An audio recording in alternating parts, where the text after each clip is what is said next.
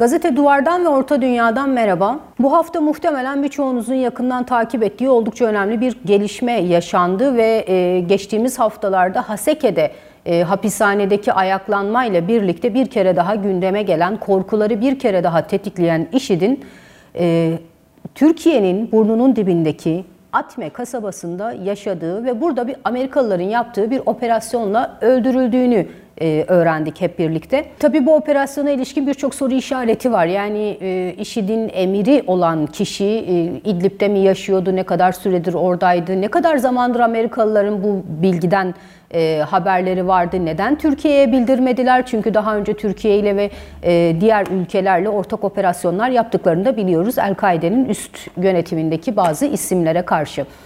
Diğer taraftan Atme kasabası e, Türkiye'ye neredeyse gözle görülebilecek kadar yakın. Orada aynı zamanda çok büyük bir mülteci kampı da var. Türkiye'den işte çeşitli yardım kuruluşlarının hatta uluslararası yardım kuruluşlarının ve Birleşmiş Milletler'in e, çeşitli ajanslarının Türkiye sınırından neredeyse günlük bir şekilde e, o kasabaya yakın noktada bulunan mülteci kampına gidip geldiğini de biliyoruz. Dolayısıyla bu da yine bu operasyona ilişkin cevaplanması gereken sorulardan biri. Aynı zamanda başka bir soru da şu. İşit emiri kadar önemli ve tehlikeli bir şahıs İdlib'de yaşıyorsa, yaşayabiliyorsa uzunca bir süre e, İdlib sınırları içinde yani Türkiye'nin hemen yanı başındaki e, bölgede başka kimler kimler yaşıyordur? Bunlar Türkiye'ye yönelik tehdit olur mu olmaz mı gibi birçok soru işareti de var elbette. E, bu konuyla ilgili, bu gelişmelerle ilgili daha doğrusu şimdilik cevapsız olan soruları bir kenara bırakıp daha önemli başka bir soruya geçmek gerekiyor. Bu operasyonla birlikte IŞİD sona erer mi? IŞİD bitirilir mi? Hayır bitirilmez. Bunu en baştan söylemek gerekiyor. Aslında bu sorunun cevabını vermek için biraz daha e, geriye dönebiliriz. E, IŞİD neydi? IŞİD aslında El-Kaide'nin üst yönetimindeki bazı isimlerin, komuta kademesinin, yöneticilerinin daha doğrusu e, önde gelen liderlerinin ve ideologlarının oluşturduğu bir örgüttü. Ancak El-Kaide'den kopan isimlerin kurduğu bir örgüttü IŞİD ve e, El-Kaide tedrisatından geçmiş isimlerdi bunlar. Tabii bölgedeki çeşitli sosyoekonomik faktörlerin e, etkisiyle çok kısa bir sürede çok sayıda militanda toplamayı başardı örgüt. Açıkçası bu şartlara biraz bakmak gerekiyor ama öncesinde IŞİD'in ve El-Kaide'nin nasıl tekrar dirilebildiğini ve bu kadar uzun bir süre varlığını koruyabildiğini de bir konuşmak gerekiyor. Hani bu konuyla ilgili birçok spekülasyon var, iddia var. Amerikalılar besliyor, İsrailler destekliyor, diğerleri destek veriyor, öbürü göz yumuyor vesaire. Evet bunların bir kısmının doğruluk payı olduğu söylenebilir. Ancak bu spekülasyonlara ya da komplo teorilerine girmeden e, sahadaki oldukça somut bazı gerçek sebeplere de bakmak gerekiyor. Çünkü bu tarz komplo teorileri gerçek sebepleri gölgeliyor diyebiliriz. Neydi bu sebepler? Birincisi El-Kaide ve IŞİD'in üst yönetimi, komuta kademesi e, Bosna Savaşı'ndan Afganistan'a, Afganistan'dan Amerika'nın Irak'ı işgali dönemine kadar çok uzunca bir süredir sahada olan, bizzat savaşan, dolayısıyla savaşçı kapasitesi, savaşma kapasitesi oldukça yüksek ve oldukça tehlikeli isimlerdi zaten. Bunlar propagandadan e, örgütlenmeye, e, bombalama faaliyetlerinden sıcak çatışmaya, taktikten suikastlere kadar birçok e, hani tehlikeli sayılabilecek e, sayılabilecek değil aslında tehlikeli operasyonu neredeyse tek başına ya da birkaç kişiyle birlikte gerçekleştirebilecek bir kapasiteye sahipler zaten bu uzunca bir süredir devam eden e, savaş tecrübesinden dolayı. Bu sebeple e, El-Kaide'nin Suriye'de, e, Suriye başta olmak üzere Arap ayaklanmasının sıcak çatışmaya dönüştüğü ülkelerde çok kısa bir sürede örgütlenmesi mümkün olabildi. E, aynı zamanda e, bir süre sonra, daha doğrusu birkaç ay içinde Arap ayaklanması başladıktan hemen sonra örgüt içindeki bazı isimler yöntem, hedef vesaire konularında fikir ayrılığına düştüler ve e, bildiğimiz kadarıyla Ebu Bekir Bağdadi'nin de e, hani başını çektiği bu e, hani fikir ayrılığı yaşayan gruplar farklı bir örgüt kurdular.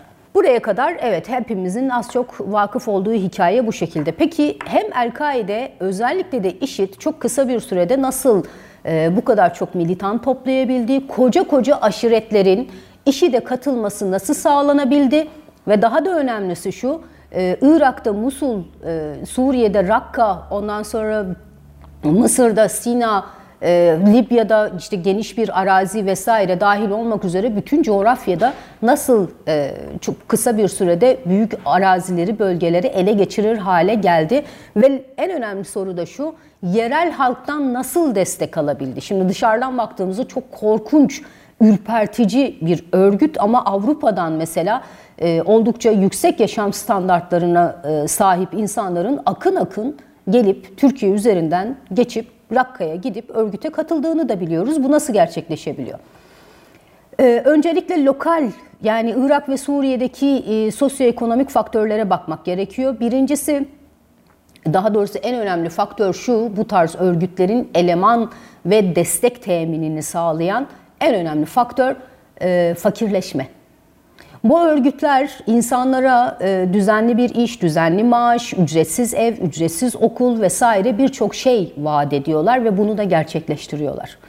İkincisi siyasi istikrarsızlık ki mesela Irak örneğinden yola çıkacak olursak Amerika'nın Irak'ı işgalinden aslında çok daha öncesinde başlamıştı bu radikalleşme Irak topraklarında. Ee, ancak farklı isimler altında örgütlerdi onlar. Ee, ancak siyasi istikrarsızlık ne yazık ki bu coğrafyada e, taraflar arasında mesela bir Amerika ile İran arasında, Suudi Arabistan ile İran arasında, İsrail ile işte Şam arasında, Suriye arasında vesaire nüfus savaşlarına dönüşebiliyor. Ve ne yazık ki hala yerel bazda bir Irak'ta, bir yani Suriye'de o kadar yoğun değildi ama farklı coğrafyalarda, bu ülkelerde daha doğrusu e, mezhepçi söylemlerin çok sık dile getirildiği siyasi savaşlara dönüşüyor lokal bazda e, bu güç mücadeleleri, güç çekişmeleri. Haliyle fakirleşme ile birlikte mezhepçi söylemler yani e, Sünniler vardı bizi ezdiler, hayır Sünniler gitti, Şiiler geldi, Şiiler Sünnileri ezmeye başladı vesaire. Bu tarz söylemlerin e, lokalde yani yerel bazda merkezden uzaklaştıkça mesela kırsalda, çölde, sınırlara yakın bölgelerde çok derin, çok sert etkileri olabiliyor. Neden bu kadar sert etkiliyor insanları? Çünkü siyasi istikrarsızlık ve ekonomik krizlerle birlikte eğitim kalitesinin düşüşü, insanlardaki bilinç düzeyinin düşmesi, insanların sadece yeme, içme, barınma gibi temel ihtiyaçlardan ibaret hayatlara yönelmesi gibi birçok sebep var. Aynı zamanda hem güvenlikle ilgili yani şöyle ifade edeyim. Savaşlar sadece evleri yıkmaz açıkçası. Savaşların zaten en tehlikeli tarafı toplumsal çözülmelere sebep olması, toplumsal bağları e, neredeyse on yıllarca tamir edilemeyecek kadar sarsması, harap etmesi, aile birliğini bozması, aileleri parçalaması. Dolayısıyla insanların değer verdikleri kavramların çok hızlı bir şekilde değişmesi gibi etkileri var savaşların. Şimdi Irak'taki o Amerikan işgalinden sonraki dönemde özellikle çok hızlanan bir e, okula gidemeyen milyonlarca çocuk var eğitim alamayan, gelecekten ümidi olmayan, dolayısıyla güvenlik ihtiyacı, ekonomik ihtiyaçların karşılanması vesaire gibi ihtiyaçlarla e, daha küçük çekirdek işte aileye tutunan, işte bir aşirete tutunan, bir mezhebe tutunan, bir vesaire vesaire şemsiyeler altına sığınan milyonlarca insan var Irak başta olmak üzere bütün coğrafyada. Elbette ee, burada güvenlik ihtiyacı da e, çok önemli. Çünkü kaosun olduğu, istikrarsızlığın olduğu ülkelerde sonuçta insanlar kendi evleri, evlerini, kasabalarını, iş yerlerini vesaire korumak zorundalar. Ve legal yani yasal ordu, polis gücü yoksa ya da çok güçsüzse, çok zayıfsa alternatif e, güvenlik kaynaklarına dönmek zorunda bir insanlar. Eğer yeterli silahları yoksa koruma birlikleri oluşturacak, bunların lojistiğini, finansmanını sağlayacak durumda değillerse e, mevcut şartlarda hangi örgütler varsa onlara yakın durmak zorunda hissediyorlar ki son dönemde mesela bir Irak'ta, Suriye'nin bazı bölgelerinde, Mısır'da, Libya'da e, bu ihtiyacı büyük ölçüde IŞİD ve El-Kaide uzantılı örgütler doldurdu ne yazık ki. Diğer taraftan e, bir başka noktaya daha gelmek gerekiyor. E, kısaca toparlayacak olursak peki e, Hani IŞİD örgüt olarak çökertildi tamam. Musul ve Rakka kurtarıldı tamam.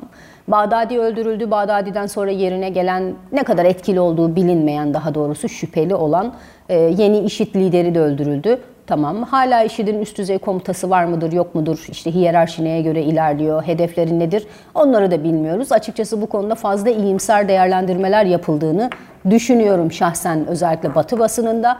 E, çünkü IŞİD'in hücre tipi örgütlenmesi, işte bireysel saldırıları teşvik eden e, politikaları ya da yaklaşımları örgütün hala e, çok tehlikeli olduğunu gösteriyor bize. Diğer taraftan Arap ayaklanmasının, ayaklanmanın yaşandığı, yaşanmadığı, bütün coğrafyaları az ya da çok doğrudan etkilediğini biliyoruz. Mesela bir Irak'ta Arap ayaklanması yaşanmadı aslında. Ee, ancak birincisi ekonomik e, ekonomik e, sıkıntılar, çok e, fakirleşme oranının çok hızlı bir şekilde yükseldiğini biliyoruz. Bütün coğrafyada ki milyonlarca insana tekabül ediyor bahsettiğim şey. İkincisi siyasi istikrarsızlık hala birçok ülkede e, siyasi açıdan istikrar sağlanabilmiş değil. İnsanlar sokak gösterileriyle e, yolsuzluğa, işte ekonomik krizlere vesaireye seslerini çıkarmaya çalışıyorlar ancak hiçbir işe yaramıyor. E, bütün bunlar da insanlara haliyle sandıkla da olmuyor, sokağa çıkarak da olmuyor. Gelecekle ilgili ümidimiz yok şeklinde bir e, ruh haline bürünmelerine sebep oluyor ve haliyle kendi ülkeleriyle, kendi devletleriyle, kendi toplumlarıyla olan bağları da giderek zayıfladıkça zayıflıyor. Ve daha kısaca, daha özet söyleyecek olursak bu coğrafyadaki insanların önemli bir kısmı Avrupa'ya e, gitmeyi gitmeye çalışıyor daha doğrusu e, en azından kendisini işte çekirdek ailesini kurtarabilmek daha iyi şartlar sağlayabilmek açısından. Diğer taraftan siyasi istikrarsızlık ve ekonomik krizler radikal örgütlerin, radikal fikirlerin yayılması için çok uygun şartlar sağlıyorlar. Mesela bunun en önemli, en etkili araçlarından biri insani yardımlar. O mülteci kamplarında ya da fakirleşme sebebiyle daha da kalabalıklaşan banliyölerde radikal örgütlerin işte yiyecek vesaire sağlık gibi yardımlar karşılığında insanlara hala ideolojik eğitimler verdiklerini de biliyoruz. Bu yeni bir taktik değil açıkçası. Ee, bir başka nokta şu binlerce işitçi mesela Irak'ta evine döndü. Yani işte koca koca aşiretler katılmıştı işi de. Hepsinin yargılanması, mahkeme karşısında çıkarılması vesaire böyle bir şey söz konusu olmadı. Zaten mantıklı da değildi. E şimdi bunca ağır e, tecrübeden sonra bu insanların normal bir hayata dönüp normal bir şekilde yaşamalarını beklemek mümkün değil. Çünkü insanlar zaten o, o işte bir kafa kesme vesaire yani o kanlı eylemlere şahit olduktan sonra normal eşikleri değişiyor haliyle. Ee, ve e, başka bir noktada şu yine IŞİD'in e, kontrol ettiği ya da El-Kaide'nin kontrol ettiği bölgelerde yaşayan insanların özellikle çocukların ve kadınların rehabilitasyonuna yönelik herhangi bir çalışma hala yok. İşte Birleşmiş Milletler'in ve çeşitli lokal NGO'ların yürüttüğü bazı çalışmalar var ancak oldukça yetersiz olduğunu söyleyebiliriz. En önemli nokta da şu, IŞİD kontrolü altındaki bölgelerde ya da kontrol edemediği, edemiyor olsa da bütün coğrafyada e, sosyal medya üzerinden yayınladığı videolar üzerinden YouTube üzerinden çok ciddi bir korku ve e, ideolojik e, ne diyelim propagandasını yapmış oldu. Dolayısıyla bütün bunların ne yazık ki acı meyvelerini önümüzdeki yıllarda göreceğiz gibi görünüyor. Son olarak toparlayacak olursak evet IŞİD'in bir başka emiri daha öldürüldü ancak bu IŞİD'in sona erdirilmesi anlamına gelse bile radikalleşme e, coğrafyada kesinlikle sona ermedi, ermeyecek de e, muhtemelen önümüzdeki yıllarda farklı radikal örgütlerin ortaya çıkışıyla da tekrar tekrar kendilerini hatırlatacaklar. Evet, Gazete Duvar'dan ve Orta Dünya'dan bu haftalık bu kadar. Gelecek hafta görüşmek üzere.